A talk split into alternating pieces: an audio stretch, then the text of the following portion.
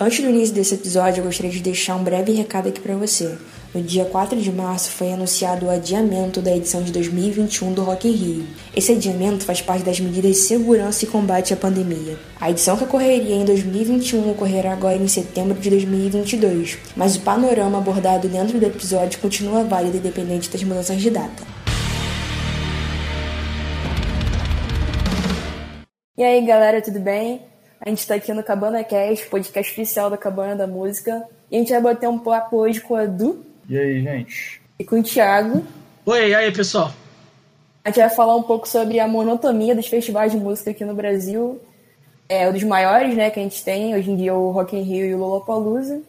A gente vai conversar um pouco sobre a realidade deles, as incertezas, a, as bandas que são repetidas nos set lists. E é isso. Vou começar aqui então levantando uma questão sobre como esses festivais estão vindo para a galera, né, para as pessoas, por causa do, dos altos custos dos ingressos, por causa da representatividade de bandas pequenas, de bandas menores. A, a coisa do alto custo, principalmente para a população, acho que tem uh, é visível, é extremamente caro. Porém, você vê que um pessoal meio que vai nesse show mais para tirar foto em rede social do que para em si pelas bandas, né? A gente vê muito isso no, no Rouba Palusa, né? O Lula Palusa para os mais, pros mais íntimos. Uh, você vê muita galera indo mais pela questão de ah, eu tô no Lola, eu vou tirar 300 fotos, vou ver umas bandas que eu nunca vi na minha vida e eu vou ouvir elas aqui e quando for embora eu não vou nem fazer questão de procurar. Acontece muito disso. Uh, sem contar que ainda o Lola Palusa tem mais essa galera. Ela entra mais pra galera do indie, né? Então uhum. ela tem um nicho mais específico, uh, diferente do Rock in Rio, que acaba tendo nichos diferentes nos dias. É um pouco mais barato, porém, é, quando você vê principalmente artistas do pop, os ingressos acabam em questão de horas e viram um mercado negro absurdo com ingressos é, astronômicos que na situação atual do brasileiro não, não, não tem nem grana para sustentar um, um, evento desse, pagar para ir para um show desse é extremamente caro. E, e a questão também das bandas menores, eu, eu vejo num ponto que é assim: o Rock in Rio ainda abraça algumas bandas, né? Você ainda vê que não, que não quer dizer que são menores, que são bandas pequenas, mas que não tem uma projeção nacional, tipo, por exemplo, sei lá, não tem uma projeção nacional para TV como Sepultura, tipo, Nervosa seria uma banda um pouco menor. Porém, as minas já tinham uma carreira, já tem uma carreira bem sólida, né? Mesmo com a mudança agora, mas tem uma carreira bem sólida e tem um público bem, já bem firmado. O Rock in Rio ainda acaba fazendo um pouco isso com algumas bandas, coisa que no Lollapalooza eu acabo vendo que os shows Uh, se não for uma banda indie, não vai tocar. Pode ser grande, pode ser pequena. E bandas de outro gênero são meia dúzia, vai, sei lá. Você tem um, um Pearl Jam, você tem num dia lá, tem, vem um Snoop Dogg da vida, um Eminem, mas daí você tem 300 bandas que, que são iguais ao o DXX ou iguais ao Arctic Monkeys, assim, sabe? Então, tipo, eu não vejo Lollapalooza abrindo espaço para banda pequena e só abre espaço para bandas específicas. Quando abre para banda pequena, é para banda muito específica do que eles fazem. E enquanto tem festivais que vamos dizer que são menores, porém abre espaço para muito mais gente. Você vai ter abre pro rock, bananada, porão, você vai o João Rock, você vai ter vários outros desses festivais que são ditamente menores, né, do que um, um Lola, um Rock in Rio, só que abre espaço para muito mais banda e tem as bandas gringas grandes também nessa parada, as bandas nacionais grandes. Então, eu, eu sei lá, eu vejo atualmente meio desnecessário esses festivais tão grandes com custos tão altos, sendo que a população não tem nem dinheiro para comprar arroz direito e feijão, porque o bagulho triplicou o preço 300 vezes assim. É, e sem falar que assim, é, é uma coisa muito notória que, que esses festivais maiores, eles são focados muito mais na experiência das pessoas, né? Você está comprando uma experiência do que diretamente algo legal da música, né? Você está fazendo um festival para que as pessoas se divirtam em como se fosse um parque de diversões, como se fosse é uma experiência diferenciada na questão de não é uma balada, não é um show, é alguma coisa que une tudo e ao mesmo tempo se distancia de tudo isso. Então chega a ficar um, parece que a, a, música no caso fica em segundo plano, mesmo que digamos assim a canais de televisão como Multishow e a Globo quando passa de madrugada esses festivais é, ainda deem focos no, no show especificamente o pro público que vai lá, dificilmente você está indo para ver as bandas. Talvez você está indo para ver um headliner, talvez está indo para ver uma banda de abertura que vai abrir necessariamente o show pro headliner, mas as primeiras bandas que vão tocar, as primeiras, as primeiras atrações assim, não são um foco. E talvez também as pessoas que estão indo não estão indo para conhecer, estão indo lá porque quer vivenciar o o festival como um todo na questão, digamos assim, quero passar um dia inteiro dentro de um evento gigantesco com um monte de comes e bebes, um monte de vamos até falar umas firulas assim, né? Algumas coisas temáticas, alguns painéis.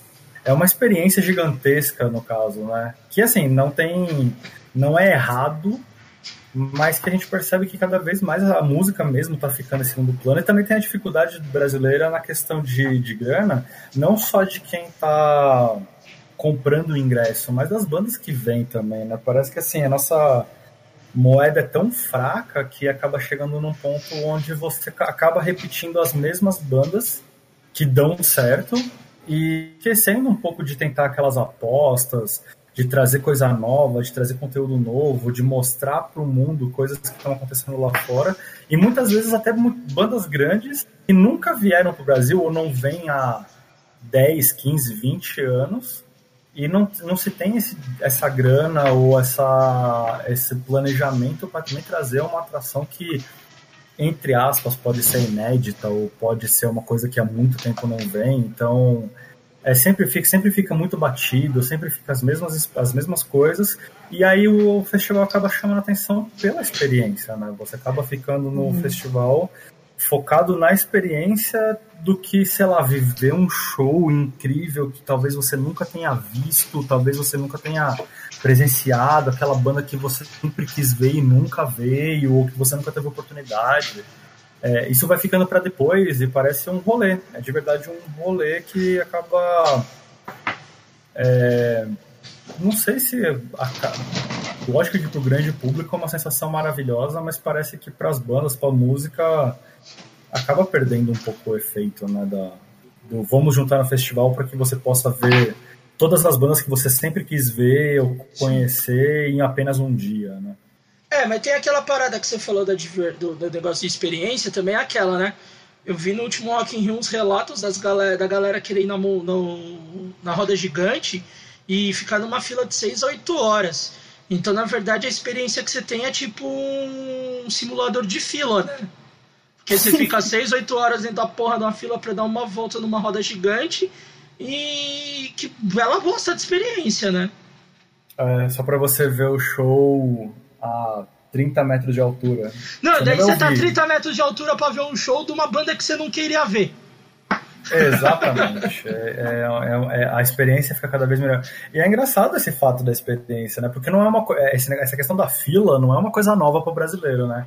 Ah, principalmente para o pessoal de São Paulo que está mais conectado com os mega parques de diversões que existiam até pouco tempo atrás. O Hop Harry ainda existe, mas o Play Center não existe mais, não tem mais esses, esses parques gigantescos assim. Tem mais para o interior de São Paulo. É, a fila já era uma questão muito corriqueira, né? Você já ficava 4, 5 horas na fila para ficar 30 segundos dentro do brinquedo durante aquela experiência. Pô, eu já fiquei 3 horas era... na fila do Splash pra, pra subir uma montanha e cair numa água. É, então, e é uma coisa que, assim, e, e sem falar que você tá pagando um valor X, assim, que na época, que a, a gente pode olhar hoje, assim, que não era um valor tão alto, mas que pra época era um dinheiro pesado, assim, né, para viver uma experiência que você vai ficar muito tempo na fila e ficar pouquíssimo tempo dentro do brinquedo ou da atração e ainda você paga para passar um medo, né? Uma adrenalina, uhum. assim, é legal, mas depois você para pra pensar de, de uma forma meio fria, assim, parece que não faz sentido, né? Você pagar ficar numa fila gigantesca, passar muito mais perrengue para viver poucos momentos de uma experiência divertida, sendo que poderia ser uma coisa um pouco mais legal, assim, num, num âmbito geral, né? Porque, digamos assim, é. Se você está dentro de um festival de música que vão ter 18, 20 atrações em um dia, que você pode olhar muita coisa, assim, pô, isso já é uma experiência maravilhosa, né? Mas aí começam a entrar vários perrengues que, teoricamente, você não precisava passar se, se fosse uma organização, mas parece que a gente gosta de passar por isso, né? A gente gosta de enfrentar perrengues, a gente gosta de. É enfiar o pé na lama, passar por chuva, passar por um monte de coisa para viver uma experiência que talvez ela nem valha tão a pena assim quando você fala em questão de valores, em questão de do seu esforço físico para ser aquilo, porque você sabe que poderia ser um pouco melhor assim. E assim, sem entrar no mérito de que assim, lógico que tem muita gente que passa por isso e passaria de novo por causa da sua banda favorita e tudo mais, mas a gente sabe que poderia ser um pouquinho melhor, um pouquinho mais organizado, um pouquinho mais voltado para uma coisa mais profissional. O Rock in Rio começou a fazer isso, né? Tirou a grama de verdade que existia, colocou um gramado sintético onde você, uhum. se chover, não vai enfiar o pé na lama, não vai voltar para casa com uma roupa destruída e tudo mais, mas sei lá, né? É uma coisa que. É que o momento agora gosta... de. É que o momento agora de adrenalina não é mais em show, um parque de diversão, é quando você abre o boleto. É, é esse, é, esse é o maior momento da adrenalina, né? Quando você Do vê brasileiro. Fala, caramba. Pro brasileiro, o momento de adrenalina. Nesse, esse papo de grana, até para você passar o dia lá dentro é muito caro, sabe? Tipo, Demais. Não pode, não pode levar lanche, não pode levar nada, você tem que consumir lá dentro e os preços lá dentro são extremamente absurdos, sabe? Sim, é. Pra comer um hambúrguer no Rio é caríssimo. Vou contar uma experiência de um festival que eu fui em 2017. E, cara, é, eu já tinha pagado caro no, na questão do ingresso, mesmo pagando meia, mesmo pagando uma promoção, porque não tinha vendido tanto ingresso assim, mas ainda assim é um valor acima do, de um padrão brasileiro aceitável para a cultura, digamos assim. E você entra num lugar que você já pagou caro para você pagar 12 reais em uma lata de cerveja, que você sabe que por 12 reais você compra pelo menos meio engradado na. Meio engradado não, mas pelo menos umas 4 ou 5 cervejas você consegue comprar latinha assim, no, no mercado. Tem e... Não, isso só para beber. Fora que você, assim, por ser um festival, dependendo do número de atrações que você quer ver, se você quer realmente ver as atrações que estão tendo, é, você vai passar um bom tempo lá dentro. Então você precisa se alimentar, você precisa, tipo, se hidratar e tudo mais, né?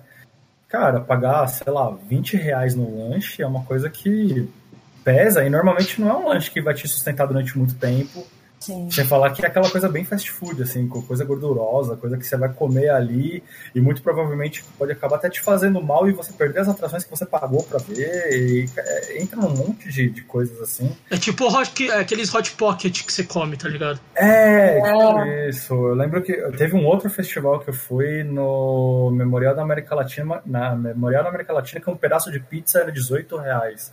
E um pedaço de pizza para você ficar oito horas em pé não é uma coisa muito agradável, né? Então, é, parece que esses festivais, eles, eles.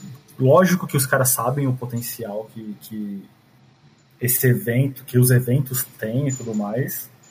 Mas eu não sei se é parte um pouco da gente também de aceitar qualquer coisa, né? Aceitar tudo que tá vindo, assim. Até porque, tipo, você entra numa parte mais problemática da coisa quando você pega uma galera de, classe média alta, assim, que não tem problema nenhum pagar essas coisas assim, e você fala, uhum. caramba, cara, tipo, parece que as pessoas, a gente parou de olhar pro lado e falar assim, pô, mais gente poderia estar tá aqui, mais gente poderia vivenciar isso aqui. Não, tá, tá sendo uma coisa assim. Você quer viver essa experiência, você tem que ter dinheiro. Se não tiver dinheiro, você tá errado. Por isso que, que eu sou a favor de fazer o que eu já fiz em alguns shows, que é ver do lado de fora. Se dá pra eu assistir da rua, eu não vou mentir, não. Eu vi algumas coisas da rua mesmo quando tinha shows no AMB, principalmente aqui em São Paulo, o que eu fazia? Ah, o show é no AMB. Então tá bom. Eu oferecia 30 reais pro cambista para ele me vender ingresso, senão ele ia morrer com ele. Se o cara não me vendesse, eu já tinha comprado cerveja no, no mercado e salgadinho. Eu ficava comendo na rua e bebendo e vendo o show. Dando a sacada do, do hotel, né? Não, eu subi em cima de uma árvore, de uma caçamba de lixo. Eu vi o Aerosmith em cima de uma caçamba de lixo. E, é Qual que uma foi a- que- a, e a diferença que que, é- eu tive foi: eu estava mais longe, só que tinha um telão e o som tava perfeito. Eu ouvi a mesma Uhum. coisa que o cara que tava lá na frente estava ouvindo. E você fala que um, que um tipo de coisa assim às vezes gera uma história muito mais legal do que quem tava lá dentro. Com Ah, certeza. com certeza. Eu ver o Aerosmith em cima da caçamba gera muita história. Então, sem falar que, que cara, uma- é- essa questão do- do- dos cambistas também é uma coisa muito engraçada. Eu lembro que uma vez eu fui no naquele festival da cultura inglesa, que é um festival gratuito. Se você paga alguma coisa, normalmente você paga para receber o ingresso em casa, que é o, se eu não me engano, são cinco reais. Você vai ver uma atração internacional muito bacana, vende tudo muito rápido, tem um, tem um investimento bacana e tudo isso. A gente sabe que é um investimento que às vezes pode até gerar prejuízo, porque cinco reais, mesmo que você coloque 60 mil pessoas num lugar a cinco reais, às vezes ainda não vai conseguir pagar muito bem tudo que você tem que fazer, porque os custos aqui no Brasil são altos. E sem falar que se você traz uma banda britânica, você está multiplicando o valor do real por 6, 7 reais por causa do euro. Mas ainda assim é uma experiência muito legal e o cambista tava. Eu já vi várias vezes cambista vendendo na porta do, do Memorial da América Latina. O ingresso é 50 reais, 60 reais, que perto de um show gringo ainda vale muito a pena, mas o show era de graça. Então é uma coisa muito. Aí nessas horas eu sou a né? favor em dar pau no cambista, em quebrar o cambista de porrada e tomar o ingresso dele. Eu sou muito a favor. Tem que bater em cambista mesmo. O cambista, aí, se você só que- ouvir algum cambista, você vai apanhar na porta do show pra alguém te tomar o ingresso. Você vai apanhar. É que o único, o único problema também, lógico que tem os pilantras, lógico que tem o, a galera que é realmente mau caráter pra caramba. Mas também a posição do país, aí eu vou entrar numa problemática que eu quero passar bem rápido pra a gente não perder o foco do, do programa. Que é, cara, a situação do país é um bagulho tão absurdo que o cara se real- realmente se submete a fazer qualquer coisa pra tentar ganhar uma grana. né? Ah, mas Duff, tem uns cambistas aí que tem até telefone de contato pra você ligar pro cara e o cara entrega na tua casa, mano. Ah, então, por isso eu tô falando assim, tipo, o, o- sempre tem os pilantras, sempre tem a a galera meio pesada mesmo, mas também tem os caras que, cara, a única, a única, ele é, é- é- o cara é até inteligente, assim, tem uma visão de economia muito monstruosa, muito maior que a gente, que o cara vai lá, tipo, investe 300 reais pra comprar três ingressos e vende cada um a 300 reais, tem 300, tem 300% de lucro e o, o dinheiro que ele vai sobreviver durante um mês, sabe? Então, é uma coisa que, que é foda, assim, cara. Não, não sei se a gente não tivesse que passar por um momento tão difícil desde sempre, né? Porque, assim, nunca, nunca esteve bom, mas já esteve menos pior. Não sei se a gente, se a gente estivesse num momento legal, assim, isso, isso seria uma coisa tão presente, a gente veria tanto, né? Pô, o cara vendeu um ingresso num show que era de graça. É na verdade, é meio que um círculo vicioso dentro do Brasil já, sabe? Tipo, Sim. você cresce o tempo inteiro não tendo acesso a esse tipo de coisa, não tendo acesso a cultura em geral de qualidade, tipo teatro. E no teatro, hoje em dia, no Brasil é caríssimo. Você não, Muito. você não paga menos de, de 50 reais, assim. Só se for um teatro menor e tal, uma peça menor, mas pra ver uma peça clássica, assim, tu não paga menos de 50 reais. E, tipo, você cresce nessa realidade e você, tipo, fica meio sem, sem opção. Acaba que o cambista vira sendo sua única opção. E o cambista, como você falou, o cara vê vantagem nisso e, e vai, sabe? Tipo, a gente não foge nunca dessa, dessa corrupção, mesmo que pequena, assim, a gente tá sempre nessa. Sim, e aí vai entrar na questão da gourmetização dos festivais também, né? Pois Porque é. assim, você lógico que tem uma certa qualidade em tudo que é vendido, mas você fica, você começa a perceber que além do ingresso ser um pouco mais caro, tudo que você vê dentro do festival é sempre num nível acima do, no- do convencional. Então, é, é uma coisa meio pesada, assim. Você vai vendo que cada vez mais vai afastando, vai afastando a galera que realmente é carente de cultura, realmente, tipo, carente de experiências do local que que tá lá proporcionando a experiência, tá proporcionando cultura, tá proporcionando é, novas informações pra galera, assim, tanto que uma coisa que, que acontecia há muito tempo atrás e hoje já não, não tem mais tanto, já é uma coisa muito mais difícil do que era anos atrás, é que você via em escolas periféricas, em algumas escolas tipo, um pouco mais afastadas do centro, que existia um incentivo à cultura de aprender a fazer grafite, aprender a dançar break no rap, tinha essa coisa mais é, social mesmo da coisa, assim, você estava produzindo cultura, assim, e tinham muitos shows em escola. Não sei se alguém chegou a pegar essa época de show em escola. Você falava assim, caramba, vai ter show na escola, e às vezes nem era para os alunos, era uma coisa de final de semana. E quando não era final de semana, tinha os alunos que se juntavam e faziam algumas coisas, mesmo que não fosse uma coisa só voltada para o rock, mas tinha outros gêneros ali também, e e rolava uma coisa legal assim, e parece que isso foi se perdendo também, e a galera foi se afastando culturalmente do, da música como um todo. Né? É que não tem só o ponto do, das escolas ou das periferias. Eu acho que os próprios governos dos estados também fizeram isso. Vou dar um exemplo prático. Aqui em São Paulo tem o Centro Cultural de Juventude Ruth Cardoso, que é na Cachoeirinha, que é na Zona Norte. E lá já teve shows internacionais de tipo de Mano Tchau a Limp Wrist. Então, tipo, teve também o The Evans, né, que, que é o vocalista do Minor Threat, do Fugazi, né, que é o Ian McKay. E Sim, shows de graça. E shows lá gratuitos. Ter, é, ele é tudo gratuito e eu lembro de ter visto Scatalites lá, Teve o, lá. o Christian Death, que é do cara do do Adolescents. Teve, tipo, teve muitos shows gratuitos lá, porque a, a Secretaria de Cultura investia. Depois de um tempo, foi caindo esses shows mais internacionais, mas continuaram shows nacionais. Só que são poucos espaços que ainda mantêm isso de uma forma gratuita. Que é você chegar lá, você só pega o ingresso, entra no show e assiste. Uh, eu acho que se, que se falta muito isso, não só dentro das periferias, acho que nos, nas cidades como um todo. Em São Paulo, quando você fala de show gratuito, você só lembra de uma coisa: virada, virada cultural. Uhum. Que já caiu o nível. A gente já teve viradas culturais que teve, tipo, no mesmo dia, Zé Ramalho, Alceu Valença, Cólera, Ratos de Porão e Crisium. E sendo que quase todos no mesmo horário em locais diferentes e um perto do outro. Quando que você vai ter um negócio desse, tanto gratuito quanto pago aqui no Brasil? Nunca. Não. Só que os é. próprios governos, e isso eu falo dando exemplo de São Paulo, porque eu moro aqui, né? Eu e o Eduardo, a Débora não, mas nós moramos aqui, e com o tempo foi caindo isso. O, o nível do, das apresentações, não das, das bandas tocarem, mas as apresentações já foram ficando menores, já foram grupos menores se apresentando, já não tinha investimento. Pô, a gente teve um Paul Dayano do Iron Maiden cantando de graça no centro de São Paulo. Tipo, olha o nível da coisa. Você vai falar, é, é um Paul Dayano que cantou dois discos do Iron Maiden. Foda-se, é o cara de graça cantando à meia-noite no centro de São Paulo, com uma Praça da República, com gente subindo em cima do busão cantando Iron Maiden. Quando que você vai ver isso numa cidade atualmente? Tirando, lógico, o momento de pandemia. Nenhuma.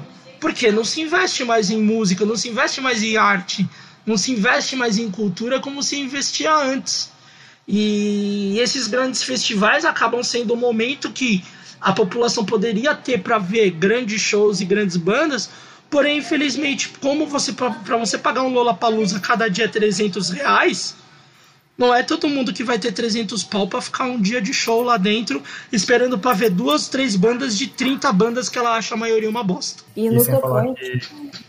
é, tipo, eu ia falar que no tocante a acessibilidade, assim, meio que é, é, é um, como eu falei, é um ciclo vicioso, meio que a cada dia mais a tendência é isso ficar esgotado mesmo, é não existir de verdade. Tipo, aqui no Rio a gente nunca teve. É que parece que meio que o carioca não, não é muito fã de rock, assim, sabe? Tipo, carioca meio que fica. Prefere, prefere outros estilos, assim. Pode ser uma, um olhar meio, meio preconceituoso, mas é o que eu vejo, assim. Tipo, a gente teve alguns shows assim em, em, que era tipo de graça, show de Anitta de graça, show de pagode. E realmente, nunca mais, nunca, tipo, acho que foi em 2017 isso. Tipo, nunca mais aconteceu de novo, sabe? Só esse final, essa conclusão. Assim. E assim, eu ia puxar um outro assunto porque o Ferraz tinha falado sobre a questão das bandas pequenas e tudo mais, que tinha na virada cultural e tal. Mas também tem a questão de que, assim, eu vejo que as, às vezes os grandes festivais tiram um pouco da atenção das bandas e dos artistas menores por um fato. Cultura no Brasil é, é caro. Isso, isso é cada vez mais evidente, assim, e não só por preço de ingresso, por tudo.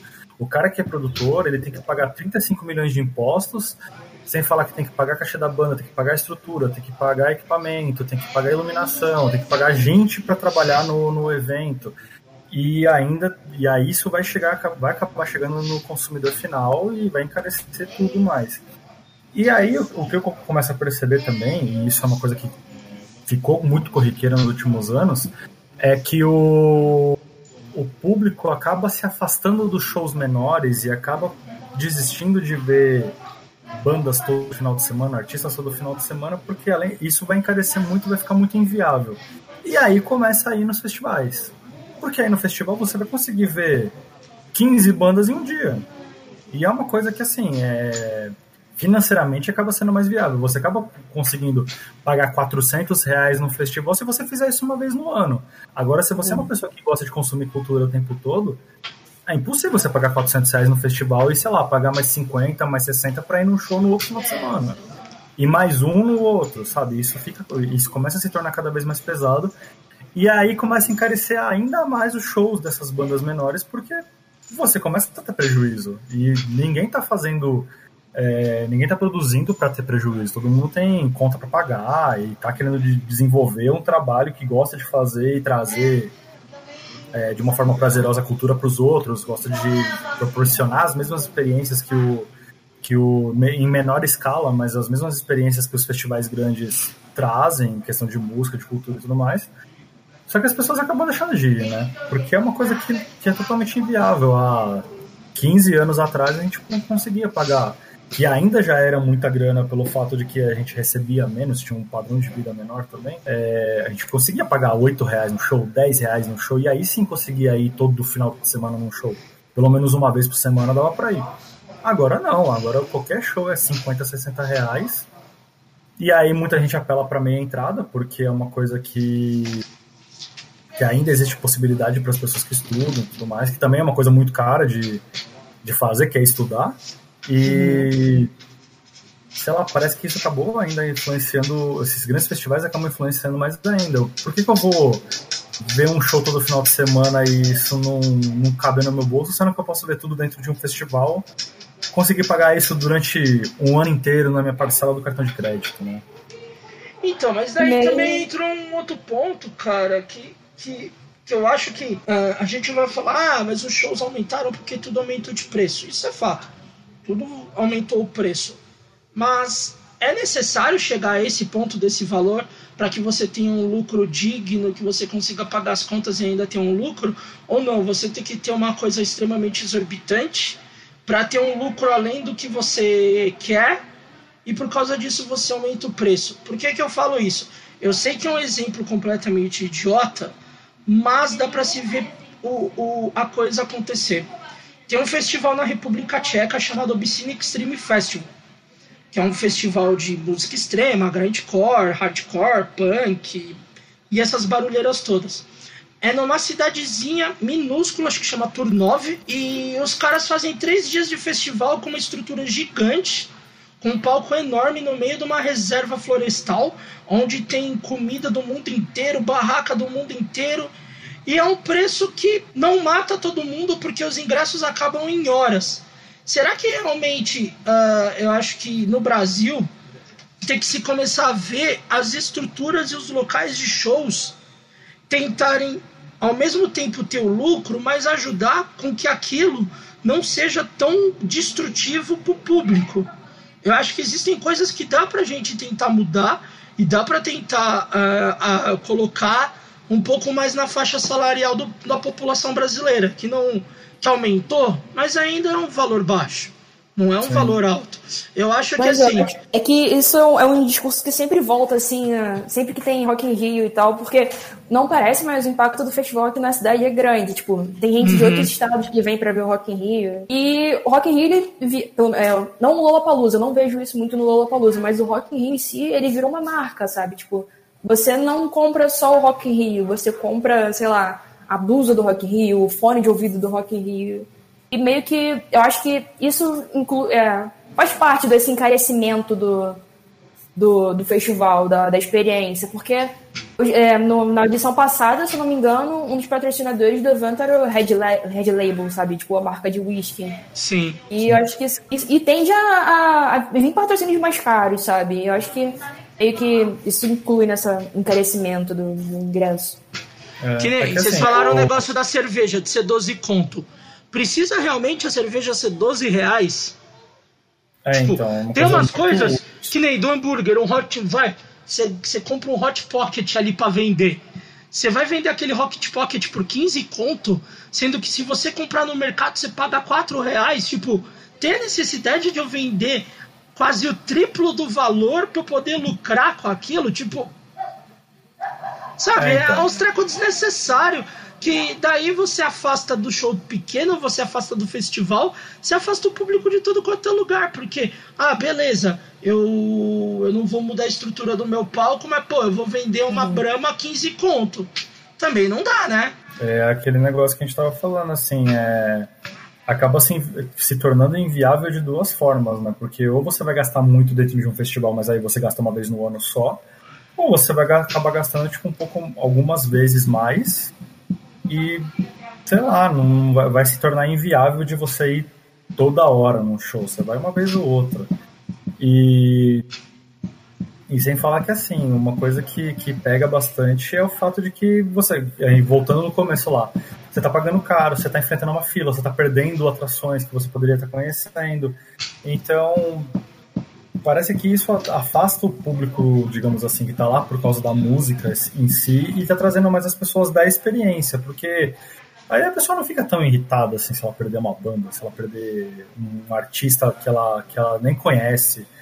Ela fica lá e aí aumenta o, a classe social, entre aspas, assim, da galera que vai para show, porque é uma galera que se paga 500 reais ou se paga mil reais, tanto faz. Sei lá, isso parece que vai perdendo um pouco da essência, né? Uma coisa que a gente tinha quando a gente era um pouco mais novo assim, também tinha aquela magia de você ir num show, aquela coisa maravilhosa, aquela experiência que você sabe que você vai viver e nunca mais vai, ninguém vai tirar e sei lá. Acho que a gente foi perdendo um pouco disso, né? Parece que é uma coisa tão corriqueira, tipo, ah, eu perdi agora, depois a gente, depois eu vou, sabe? Vai ter de novo. Não tem mais aquela coisa de caralho, mano, tem que ser uma coisa única, tem que ser uma coisa foda, uhum. sabe? E aí a gente vai aceitando as coisas porque a gente sabe que, ah, eu perdi o show desse cara esse ano, daqui a dois anos ele tá aqui de novo, então tudo bem. Não fala isso não, vai, não fala isso não, que eu tenho uma memória triste disso. É, não fala eu isso. Sei, eu sei, não fala, não fala isso. Você... Não, não, não, não, não. Para de falar esse assunto. Muda, muda. Eu vou começar a chorar aqui por causa do Chris Cornell. Vai.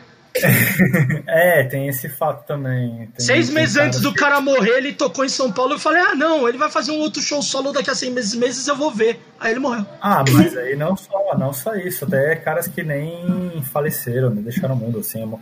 É, eu lembro de. Eu, eu sempre gostei muito de Noção de Nada, sempre achei muito foda, mas eu nunca vi show. E aí era uma coisa que rolava o tempo todo. Você falava assim: ah, você não viu agora? Esse final de semana que vem eu vou ver. Numa dessa eu fui num outro show. Falei também: ah, não vou ver agora, vou ver depois. Assim, tudo bem, da semana que vem vai rolar. Aí os caras, tipo. Aí eu recebo a notícia assim, pô, foi o último show dos caras. Eu falei, como assim? Não, não, não, não, isso não é verdade, sabe? Ah, mas se a banda acabou, pelo menos eu fico mais de boa. Agora o cara morrer, eu fiquei tão mal. Eu falei, puta é. que pariu. Não, vai, vai tomar no cu, não faz isso comigo. E daí o cara tá morto lá. Mas vamos, é, falar, de, com... Mas vamos falar de coisa assim, boa, tive... porque a gente falar de morte é triste. É, eu, não tive, eu não tive esse contato de falar assim, ah, semana que vem eu vou, o ano que vem eu vou, porque um dos caras que eu queria ver era o David Bowie, só que o David Bowie não vinha no Brasil há 20 ah, anos, 25 é. anos. Então, beleza. acho que foi tá. 80, 92, né?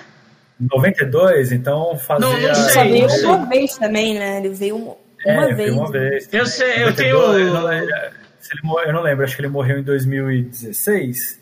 Ele já tinha, sei lá, fazia. Sou, sou péssimo de conta, mas 24 anos que ele não vinha. Então, beleza. Outra hora, outra hora eu, eu vou procurar. Eu, tenho, eu não fui no show, mas eu tenho o ingresso desse show. Algum tio meu foi e deixou na minha casa. Eu tenho o papelzinho do, do ingresso do David é. Bowie. Vou vender qualquer dia. Agora, uh, pra, pra, pra Débora falar um pouco, porque só os homens tá falando aqui, eu acho isso muito errado. Uh, é. Ô Débora, pra gente falar de um outro assunto das bandas repetidas, né? A gente Sim, vai é... ver o Iron Maiden pela vigésima vez, o Red Hot pela quinquagésima, nonagésima vez. Aí com certeza vão chamar. Quem mais que. É, o Red Hot, o Iron Maiden, quem mais deve vir Megadeth. de novo? Não, o Megadeth não veio tanto no Rock in Rio. Mas o Iron Maiden, o Red Hot, o Third Seconds to Mars, essas porra dessas bandas aí veio muito de vez. É, o Maroon 5. E o que, que você acha disso, dessa repetição sem limite de bandas, principalmente no Rock in Rio? Cara, eu acho que isso faz um pouco parte do que o Edu falou, de perder a magia do, do festival, sabe? De deixar de ser um evento. Pode ser único, assim, na sua vida e se tornar uma coisa banal, sabe? Porque, tipo, to, quando, quando falaram do Red Hot Chili Peppers, a coisa que eu mais vi na internet foi memes, tipo, porra, Red Hot Chili Peppers toca mais no Brasil do que o Skank, tá ligado? Tipo, J Quest. E Não, eu acho que perde a magia, é perde, perde o tesão de ver a banda. Eu, eu, o Red Hot Peppers é uma banda que eu realmente gostaria de ver, ainda não tive a oportunidade de ver. Acho que a, a, a, vez que eu, que eu bati o pé e falei, não, vou ver, foi no circuito Banco do Brasil que rolava ainda. Onde, onde era o, o Rock in Rio antigamente, só que, tipo, por algum motivo eu não fui e tal. Mas eu sei, eu sei que eu vou ter total segurança de que eu ainda vou ter muitas oportunidades de ver o Red Hot Chili Peppers aqui no Brasil. É, a mesma coisa com Iron Maiden, a mesma coisa com Metallica, a mesma coisa com, sei lá, enquanto esses caras continuarem tocando, pelo menos continuarem vivos, você tem a oportunidade de vê-los ainda, né? Porque. E principalmente o Red Hot, né? Red Hot tem 15 anos a menos, 20 anos a menos que o. Pois é. Essas bandas maiores, essas bandas mais velhas. Então. Parece que fica esse negócio de. Se torna banal para algumas pessoas. E sim, tem, a, gente, a gente sabe que tem outras pessoas também que ainda sentem essa coisa do do festival único, mas parece que uma grande maioria, por ter tornado banal e por ter tornado uma coisa de tanto faz assim, acaba influenciando em outras, né? E aí você acaba deixando de ir no festival. Porque você acredita que você, ah, não vi agora, vejo depois, ou tem, ano que vem tem de novo, ou daqui dois anos tem de novo, então, uhum. sei lá, perdeu, perdeu um pouco dessa essência. É legal que, lógico, tenha cada vez mais bandas vindo para cá, cada vez mais oportunidade de ver as coisas, cada vez ser uma coisa mais próxima, assim, não tem mais aquele, aquele distanciamento que a gente tinha 30 anos atrás que, pô, você não vê a banda agora, nunca mais eu vou ver, provavelmente nunca, ninguém nunca mais vai ter dinheiro para trazer essa banda para cá. Mas, sei lá, parece que, eu, que, que ao mesmo tempo que tem vantagens, tem desvantagens também muito, muito escrotas, muito chatas, assim, que, que prejudicam demais, né? Então, sei lá, é, fica, fica estranho, né? Ah, sei lá, mano. É doideira. Não, é doideira, é doideira essas paradas de repetir banda e tal, tipo. Eu não aguento Mas... mais ver show do Chili Peppers, eu não aguento mais, de verdade. Eu sei, Débora, que você quer muito ver. Eu sei, de verdade, mas eu não aguento mais ver essa porra. Como eu não aguento mais ver o Third Second to Mars e aquele cara ter que ir na porra da, tiro, da tirolesa lá, da cordinha, sei lá o que, pra ficar passando e cantando. Eu não aguento mais isso. Comendo sair no palco. Ó, a Débora, vai, a Débora vai, vai concordar comigo, tudo bem. Eu já vi o Iron Maiden duas vezes, mas é, você, vai, você vai ficar olhando assim e falar, pô, mas de novo, mas de novo, sabe? Fica aquela coisa meio jada, aí você fica pensando assim, pô, mas será que não tem outras bandas? Tanto que eu, às vezes eu até me proponho a falar para as pessoas assim, cara, mas será que não tem outras bandas para trazer? Porque eu fico, mas aí é uma questão mais de headliner, porque eu sei que bandas menores tem tem muita coisa para trazer que não vem. Mas de headliner, assim, eu fico pensando, cara, qual, que é, qual banda estrangeira que poderia ser um, head, um headliner de Lollapalooza, um headliner de Rock in Rio, e que não tenha vindo pro Brasil nos últimos 10, 15 anos, assim, sabe? É uma coisa, tipo, bem difícil de você pegar. Daí eu fico pensando assim, será que a gente meio que trouxe uma monotonia, uma monotonia, monotonia para o nosso gosto musical? Assim, será que a gente está sempre escutando as mesmas coisas? Será que a gente está deixando de conhecer coisas novas? Mas eu sei que não, porque eu sei que tem outras bandas crescendo aí a ponto de serem gigantescas, mas aí o cara, o cara começa a ver, assim, né, o produtor, pô, mas vale a pena ser um headliner, ser alguma coisa um pouco maior? Tanto que o Rock in Rio, no, na edição passada, trouxe algumas bandas nos palcos menores, lógico, mas algumas coisas que, sei lá, tocaram pela primeira vez no Rock in Rio. E deu certo, foi legal. Mas talvez num, num tamanho menor que pode ser que não interesse os produtores, né? O Rock in Rio tá fazendo uma coisa, é, com, é, trazendo tributos, assim, a artistas antigos que tiveram uma relevância no, no cenário da música brasileira. E tá trazendo artistas, entre aspas, menores para fazer esses tributos. Eu acho que isso, para não meter pau só no, no festival, acho que isso tem, tem, foi uma coisa legal que eles fizeram de abrir essa porta para fazer um tributo a, algum artista ou banda. Que, eu acho que só nesses tributos assim seria legal se pudesse trazer algumas coisas do artista também, né? Sim, que, aí, sim. que aí eu acho também pode ser um pouquinho chato, assim você trazer um artista menor, que talvez pouca gente conheça, mas para tocar e cantar coisas de outro artista. Talvez podia mesclar e falar assim, pô, a gente vai tocar Zé Ramalho hoje, todo mundo gosta, todo mundo é muito fã, tem uma história monstruosa, mas a gente vai tocar mais umas quatro, cinco músicas nossas aqui também, para vocês conhecerem o nosso trabalho e ver, ver, o que vocês acham. É, é que, é que, que o ponto desse do tributo ele funcionava muito mais para de ir até gente um pouquinho maior mostrando esses, esses artistas, né? Agora, acho que, eu acho que dá agora se for um grupo menor, eu não acho que isso seja vantajoso. Eu acho que seria vantajoso deixar o cara apresentar. Que nem teve no último Rock in Rio, tinha um palco lá no meio do, do, do terreno lá, que parecia um palco, que parecia um caminhãozinho, sei lá que caralho que, que parecia aquilo, que a bosta Sim, do Raimundos tocou. Né? podia podia não, fazer esse espaço com bandas menores e deixar as bandas tocando ali, porque a galera vai passar, vai comer um rango, tá, assiste, gosta, vai lá, senta lá e vê, sabe? Cola na grade pra uhum. ver, tipo, eu acho que é uma forma melhor do que você botar, tipo, a bosta do Raimundos pra tocar, entendeu? É que eu queria eu... xingar o Raimundos. Eu não sei se. Eu não sei se... Tocar em lugar nenhum, na verdade. Né? É, de preferência. Eu não sei se a, se a Débora chegou a ver mais, com mais frequência do que a gente aqui fora do estado, né? Mas teve esse, teve esse palco menor mesmo e teve muita banda tocando, né? um, um, comentário que rolou foi né, ter esse palco. É que não lembro, acho que foi na, na, última edição também rolou o negócio da Anitta e tal, e teve tipo um tributo ao funk, assim, então tocou só funk nesse palco. E teve bota do palco Sunset também, que recebeu uma galera muito legal, assim, diferente do, do que a galera tá acostumada a ver e tal, com um som diferente, assim. Mas nesse palco da Anitta tocou o bonde do Tigrão? Se não tocou, Cara, é sacanagem. Deve ter tocado. Tem que tocar Bonde do Tigrão, é, Cidinho e Doca. Furacão, Furacão 2000, então provavelmente deve ter. Ah, então sim. Tem que aí tocar os, os, clássicos da aí Furacão. Foi, foi, aí Pô, é... o paredão lá da Furacão. Foi, aí é foda, aí é sucesso. Mas a gente tá hum. falando, a gente tá falando desse negócio das, das artistas repetidas. Então vamos fazer uma brincadeira aí, vamos, vamos fazer um. Cada um monta o teu dia de Rock in Rio e mas com pelo menos três artistas ou dois, mais de um, né?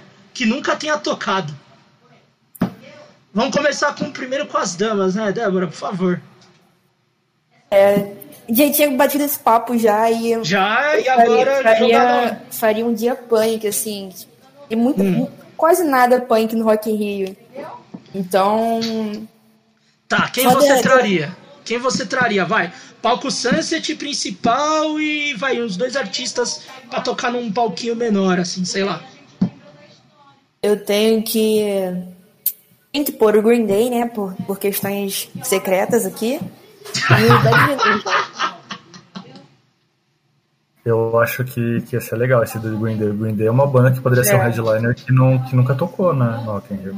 Tá, que mais? Vamos lá. Tá, os dois vão ser no palco principal, né? É. Tá, quem mais? Mais um aí no principal e bota uns no Sunset aí pra gente. No principal eu botaria o Blink também. No Sunset. O pior que o Sunset ele, ele me abre mais a cabeça para várias bandas do que o, o Pouco Mundo. A que ponto chegamos? E não é. Mas, O Palco Sunset é uma coisa muito, muito mais tranquila de fazer, né? Sim, é, é mais amplo, tem, ele te dá mais liberdade para pôr assim, mais, mais diferente e tal. Cara, eu botaria às vezes não fica tão punk assim, mas eu, pensando nessa, nessa amplitude que o palco Sunset me abre, eu botaria o Dead Fish. Seria legal ver no Rock in Rio. Mais um, descansado. Woods. Pegamos, pegamos no, ah, no momento, no momento que, que dá branco. de Aquiles, é, no, no é. momento que dá branco. Qualquer coisa, pensa mais um pouquinho aí, vai, Eduardo, é. é você. Pensa mais um pouquinho aí, Débora, que falta bastante ainda pra você falar aí, vai. Vai, Edu. Cara, eu acho que eu acho que para palco mundo mesmo, eu acho que rolaria legal um Green Day, mesmo não sendo eu não fazendo um, um dia só punk, eu acho que o Green Day é uma banda que atrai público Tá, tem uma visibilidade legal e nunca tocou. É uma banda que é. poderia poderia valer. É uma banda que tocou a, sei lá, não lembro o último show deles, mas tocou recentemente no Brasil. 2017. 2017, né? Mas que é uma banda que nunca tocou no Rock in Rio. Poderia, tipo, experimentar um festival com 150 mil pessoas assistindo. Poderia ser, ser bem, bem bacana. Daria para colocar, sei lá, nessa nessa questão de tributos aí que a galera faz bastante, sei lá, tipo, pra tocar no palco, no, talvez no palco mundo, mas sei lá, depois da primeira banda brasileira, né, que sempre tem aquela banda brasileira que abre, é, fazer um tributo do, do, do, Motorhead, que foi uma banda que nunca tocou no Rock in Rio. Caralho, você é acabou de roubar legal. a minha ideia, desgraçado. Não, eu acho que eu acho que se rolasse, eu acho que se rolasse um tributo do Motorhead ia ser e essa Genial. foda. É, mas você tá colocando sim, pouca gente. Fazer... Não, não, coloca mais gente. Vai, uns 4, 4 de cada palco e uns é, dois fora, gente. Aí... Vocês estão falando pouco. Vamos, vamos sim, sim, sim. Aí eu colocaria também, tipo, nessa noite aí, é, com o Green Day e o, e o Motorhead, eu poderia trazer alguma banda que, sei lá, poder, não sei se ainda tá tocando, não sei se, se faria uma turnê de novo, mas o The Who é uma banda que também nunca tocou no Rock in Rio e seria legal pra caralho de ver. É uma Sim. banda que, sei lá... E é uma banda que arrasta público também. Sim, arrasta muito público, às vezes até, até mais do que o Green Day, poderia até tocar depois do Green Day. E uma banda nacional para abrir um pouco o mundo seria legal trazer, sei lá, uma banda que deixa eu pensar aqui, uma banda que, que talvez atraia público, mas que não seja uma coisa tão tão evidente, assim, tão mídia, assim. Agora o, o... Não vou colocar nessa mesma noite, digamos assim, porque talvez não encaixaria nem fudendo, mas... Não, é uma noite, Duff, é uma noite. Não, não vem com essa de outra noite, não. Não, não, só tô falando... Não, é falando, uma noite, não, é pra mesma noite. Você vai ter que colocar, se vire. O problema é teu. É sei lá, cara, colocar uma banda tipo um Nenhum de Nós, assim, que não toca, mas é uma banda que, que traz nostalgia pra galera, traz uma boa, que traz uma coisa legal, ou sei lá, colocar o, o Humberto, assim, eu sei que não, eu sei que não tá casando tanto, mas eu tô tentando puxar coisas uhum. que nunca tocaram no Rock Rio, porque só pra, pra, pra, ver se a gente consegue soltar um pouco mais esse leque, abrir um pouco mais esse leque, porque fica chato, né, você sempre colocar as mesmas, as mesmas bandas de novo, assim, né.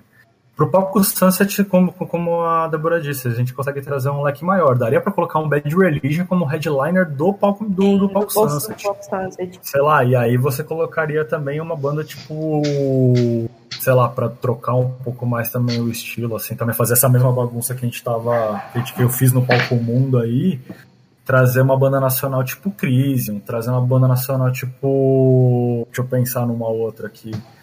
É não sei, o Nervosa tocou legal pra caramba, pegar uma outra banda desse mesmo estilo, tipo Escrota, que traz uma. que traz uma.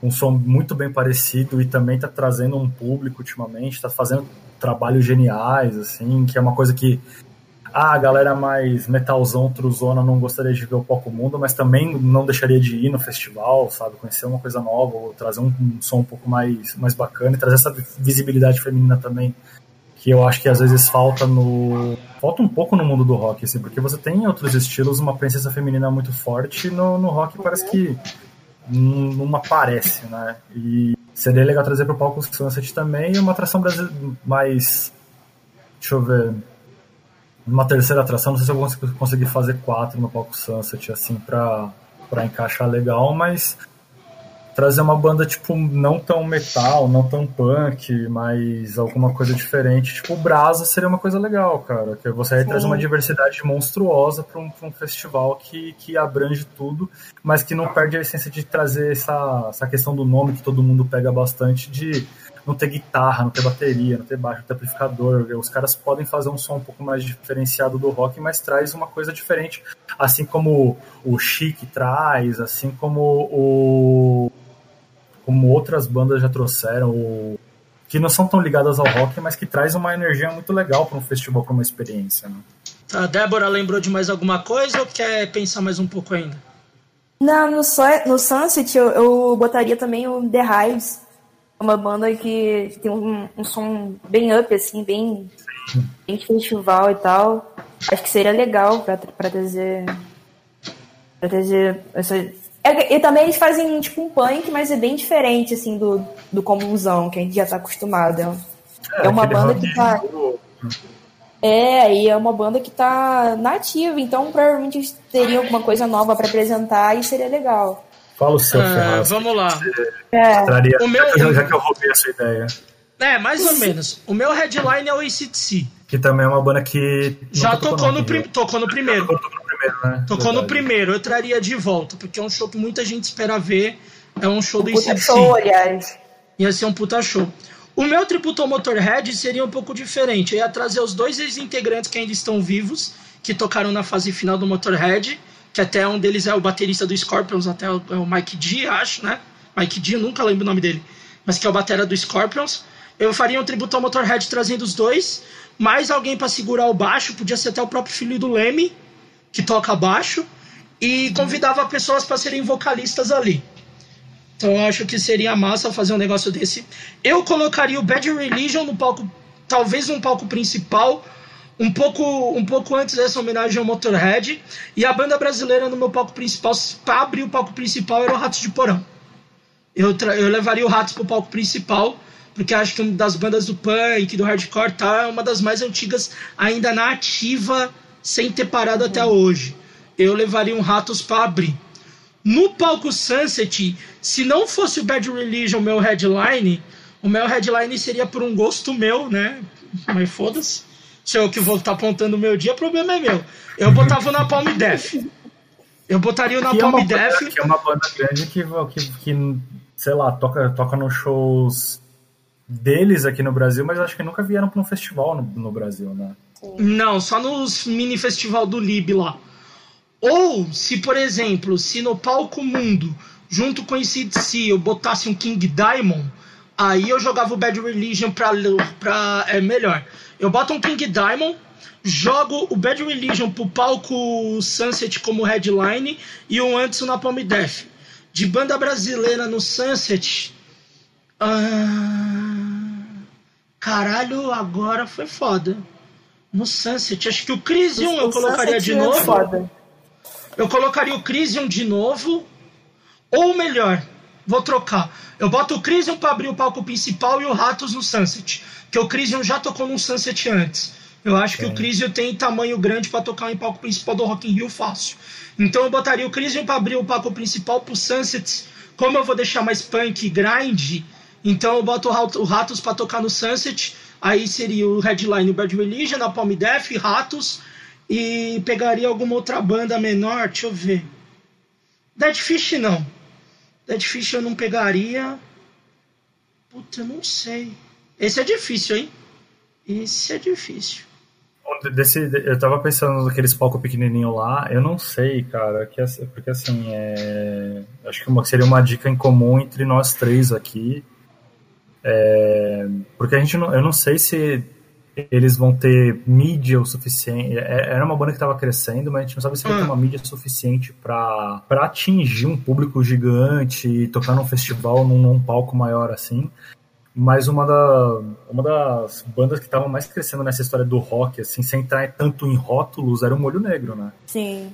É, o Molho Negro. Mas daí o Molho Negro, não, eu acho que num palco tocando só banda de hardcore, não mais hardcore e punk, eu acho que talvez não combinaria, mas seria um show foda. Eu acho que eu botaria o Molho Negro naquela, naquele palco da vanzinha, que eu aumentaria aquele palco, lógico. Mas aquele palco da vanzinha. O palco da vanzinha, eu teria um molho negro, teria um facada, um dead fish. Fácil assim, essas três fácil. Porque você tem gêneros diferentes de locais diferentes. Não são bandas paulistas ou cariocas é, Espírito uhum. Santo e duas do Nordeste. Tipo, eu acho que daria para dar uma, uma diversificada e levaria alguma outra banda mais rock, assim, tipo, tem o um Molho Negro, mas eu levaria alguma outra, assim, sei lá, um, um Menores Atos por ser do Rio de Janeiro. Talvez no palquinho lá menor eu colocaria eu no palquinho da van, eu botava o Menores Atos por representar, por ser uma representante da, da cidade, assim. Mas eu não talvez. Se eu não me engano, se eu não me engano, o Menores tocou nesse palco pequenininho do Rock in Rio, no último que ah, teve. Ah, toca de novo, não tem problema. É, tem problema. Mas, mas tocou uma vez só.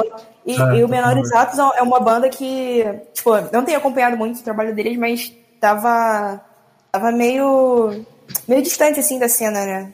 Não tava tão aceso quanto costuma. É, seria legal. Daí você bota um show ali no palquinho ali, você vai ter uma banda de você vai ter duas bandas, todas as bandas quase tirando o, o, o menores, sendo de outros locais, de gêneros diferentes, todas. E no Sunset, puta, mais uma no Sunset. Ah, não sei, mano. É que são 4 e 4, né? 4 no É, faltou mais uma pra mim no Sunset. Deixa eu pensar aqui. Botar o Sepultura pra abrir só pra falar que é uma bosta. eu não, sou... eu já tô avacalhando nego, assim, ó, não, hoje eu tenho quase certeza que isso não daria certo. Mas não. eu gosto muito mais, eu gosto, eu acho, eu gosto muito mais da fase Max e Igor do que, do que o que rola hoje atualmente. Ah, assim. muito mais. É verdade. É, não sei se, como eu disse, eu não sei se daria, eu não sei se, se tivesse continuado, se não tivesse tido a treta e eles tivessem continuado até hoje, se é que se continuaria legal do, do jeito que era, mas eu não sei se eu consigo entender o que o Sepultura faz hoje. É, ó, eu vou, vou, vou mudar de novo. No Sunset eu vou levar uma facada pro Sunset, porque daí eu tenho um representante de outra região sem ser São Paulo. E no palquinho do, do carrinho eu boto o Hot, que é uma das bandas mais antigas do grind brasileiro, e pronto. Fica a barulheira lá, fica a barulheira no outro, e no palco principal vai ficar as bandas mais classicona e um pouco mais de metal. Um palco Sunset uhum. mais barulhento e a vanzinha com hardcore e afins. E se coubesse mais um no Sunset, eu trazia o Wall, que é os caras do Descendants, e colocaria antes do Bad Religion. Seria massa também. Seria legal pra caramba. Não sei se alguém o... entenderia, mas seria legal pra caramba. é, eu acho que... É, mas se você for pensar, a maioria das bandas que a gente fala, muitas delas acho que não toparia tocar no Rock in Rio, sabe? Então... Não, eu acho, que eu, eu acho que o Bad Religion seria a banda que toparia tranquilo, porque o Bad Religion toca em todos os festivais possíveis e imagináveis por aí. Por aí e o Green Day, né? E o Green Day. Green Day. Mas o histórico de festivais do Green Day é muito pequeno, cara. Eu acho que não. É. Acho que o Green é porque, é... é... porque eles sabem que eles sozinhos lotam um estádio. Então... Mas é aquela, é, se você faz. É. Mas se você faz um Rock in Rio com Green Day e faz um show solo em São Paulo, aí já dá mais jogo. Sim. Porque eles sim. vão ter o show próprio. É que nem quando aconteceu num, num, em, num Rock in Rio de dois, três anos, dois, três edições anteriores, que o Slipknot tocou no Rock in Rio, aqui em São Paulo fez um show solo. O Fate No More tocou no Rock in Rio e tocou num show solo. Tipo, os caras fizeram aqui em São Paulo shows solos. Sim. Não, e a gente também não coloca Slipknot no, no, no line-up do Rock in Rio. Eu não aguento porque... mais. Não, porque eles já tocaram no Rock in Rio e agora, é agora que eles não vão tocar mesmo no Rock in Rio, porque eles têm o festival Tocar deles. Tocar na né? Fest, é. Que eu sou, que eu sou muito a favor daquele cartaz lá que tinha aviões do forró, Barões da Pisadinha. É, é, o MC Pose. É, MC Pose do Rodo. Eu, eu acho que, ó, só faltou o Thierry e o Zé Vaqueiro. Não, Aí tinha o Fiuk também. Ah, é, tinha o Fiuk. Então, é, a gente tira o Fiuk. Eu tiraria o, eu tiraria o Fiuk tiraria... e botava o Zé Vaqueiro. Não, eu acho que eu tiraria o Fiuk e colocaria aquele padre Esqueci o nome do padre que toca com o Alok. ah, não, não, não, não, não, nada, nada cristão, cara, nada de, de padre, não. É, não, cara, mas. Bota, bota o Thierry, que, que tem a música da Rita e da facada lá, já era. É, eu sei, mas, cara, aqui, aquele. Não sei se eu mandei pra vocês, e quem não ouviu, por favor, procura, cara. É, padre Reginaldo, lembrei, Padre Reginaldo e Alok, cara, que negócio sensacional, cara. eu, eu, eu eu juro que eu começo o vídeo rindo e termino com ele como eu comecei. É, o Padre Reginaldo é o, é o que usa calça colada. é cômico, né? O Alok, por ser uma figura muito cômica. Cara, eu acho que a única coisa que eu não gostaria de ser é vizinho do Alok, né? Porque o cara realmente fecha o, o prédio dele para fazer uma, uma live e ninguém dorme, né? É maravilhoso isso. Imagina ser filho do Alok. Ah, mas aí eu teria grana. Aí é diferente. Os vizinhos do Alok tinham que ficar gritando lá: nunca mais eu vou dormir, Michael Douglas. É bem isso mesmo, cara. Porque, tipo, você, mesmo que você queira dormir, você não vai dormir. O cara só tem uma fogueteira na, na cobertura, coloca umas luzes, aí coloca som alto pra todo mundo. É maravilhoso. Três e meia da manhã. Cara, que, é, de verdade, cara. Eu, não, eu, eu, vi a primeira live dele eu falei assim, não é possível que ele tá fazendo isso. E não é possível que não esteja ninguém reclamando. Pô, verdade, Débora, você falou um nome muito foda que tinha que tocar no Rock in Rio, MC Pose do Rodo. Putz, mas tinha que tocar. tinha que ter aquela versão dele que tem na internet, que é aquela versão de música dos anos. Tipo Dance Music, que é dos uhum. anos 70. Puta, ele tinha que cantar com esse beat. Com o beat dos anos 70 lá cantando. Puta, ia, show, ia ser o melhor show, mano. Aquela música do baile com o beat do de Take On Me. É, não, e. Ou melhor, chama o Chic de novo com o Nile Rodgers, faz o Nile Rodgers fazer a base e o pose cantando. Caralho! Pior que o Nile Rodgers é a cara de topar um absurdo desse, tá ligado? Topa! Pô, não, não ia ser absurdo, ia ser genial, imagina. O do Rodo olhar assim, aí Nile, caralho, toca essa porra aí. Cara, é, eu acho que melhor do que esse, só o Pavarotti do funk, que é o Nego Blue. Ah! Esse ah, cara o, não, que... oh, o Kevin e o Chris também seria massa, hein? Seria demais, cara. Mas o, o, o Nego Blue, cara, ele, ele conseguiu fazer mais sucesso com as piadas que fizeram dele por ele ser o Pavarotti do funk do que com as próprias músicas dele, cara. É maravilhoso isso. Gente, quando, gente, quando nós chegamos nesse, nesse momento é porque a gente já tá acabando. Porque é. chegar nesse nível é porque o negócio já tá no fim. Não, mas ó, de verdade, voltando ao assunto do festival, para encerrar. Cara, como seria bom se a gente conseguisse unir um meio termo e chegar num, num país ideal, digamos assim, onde você conseguisse tanto assistir um show pequeno várias vezes durante o mês e poder também ir num festival que traga coisas diferentes, traga coisas novas, traga coisas que talvez as, os produtores de shows menores não consigam trazer. Não, só para encerrar, eu queria muito ligar a TV na Globo e ter um cara lá no Rock in Rio cantando Descendo, descendo, vai novinha. Olha, cara. Não... Rolou com, com, com o Post Malone, né? Se não me engano. Foi, ele, é, ele tem um rolê com o Post Malone, na é verdade. Porra, sensacional. Não, e o Post Malone deve ser um cara muito legal, cara, porque ele juntou o, o Travis para fazer uma live só com cover de Nirvana, cara. O cara deve ser muito legal, assim, pra trocar uma ideia. Trocar... Agora tem que ter uma live do Post Malone com o Kevin Chris, pronto, isso aí. Não é difícil. Débora, pelo amor de Deus, encerra, encerra isso que a gente já tá falando muito absurdo, vai. Você, alguma consideração final, assim? Já dei a minha. Na consideração final, a gente vê um rolê do Post Malone com Kevin Chris. No Rock in Rio. No Rock in Rio. Então fica a dica aí, Post Malone. Quem sabe? Mas é isso, a gente chegou ao final do, do nosso pilotinho. Deixa o seu feedback aí pra gente. Me diz se, se você gostou. Me diz se você quer denunciar a gente, o que você quer fazer. Sugere umas bar... fotos aí pra gente. Por tanta barbaridade. a gente na internet. É, por tanta barbaridade que a gente falou, principalmente eu, desculpa. Deixa sua sugestão de pauta pra gente, que quem sabe sua pauta vai aparecer aqui no, no próximo episódio. Esse foi o nosso piloto. Segue a Cabana da Música nas redes sociais. Eu vou precisar da ajuda do Edu pra me lembrar, mas o Instagram é arroba Cabana da Música. É tudo Cabana da Música. É, tudo Cabana da Música. Vocês querem deixar a rede social de vocês? Pode procurar aí em qualquer lugar Eduardo da Costa ou NFE Danf que você me encontra. É nota fiscal, tipo Danf e tal? É, é nota fiscal, nota fiscal eletrônica Danf. Aí você Danf. me encontra. É. Os meus é mais fácil você trocar ideia comigo lá pelo Post Hardcore BR, que é um site que eu também participo. É só procurar redes sociais Post Hardcore BR ou Post Hardcore Underline BR. E não agridam cambista. Só se o show valer a pena. é isso aí. O meu, meu Instagram é arroba Roberta DCG e no, o meu Twitter é Débora Roberta CG. É isso. Esteja com a gente no próximo episódio. Valeu. É isso. Tchau.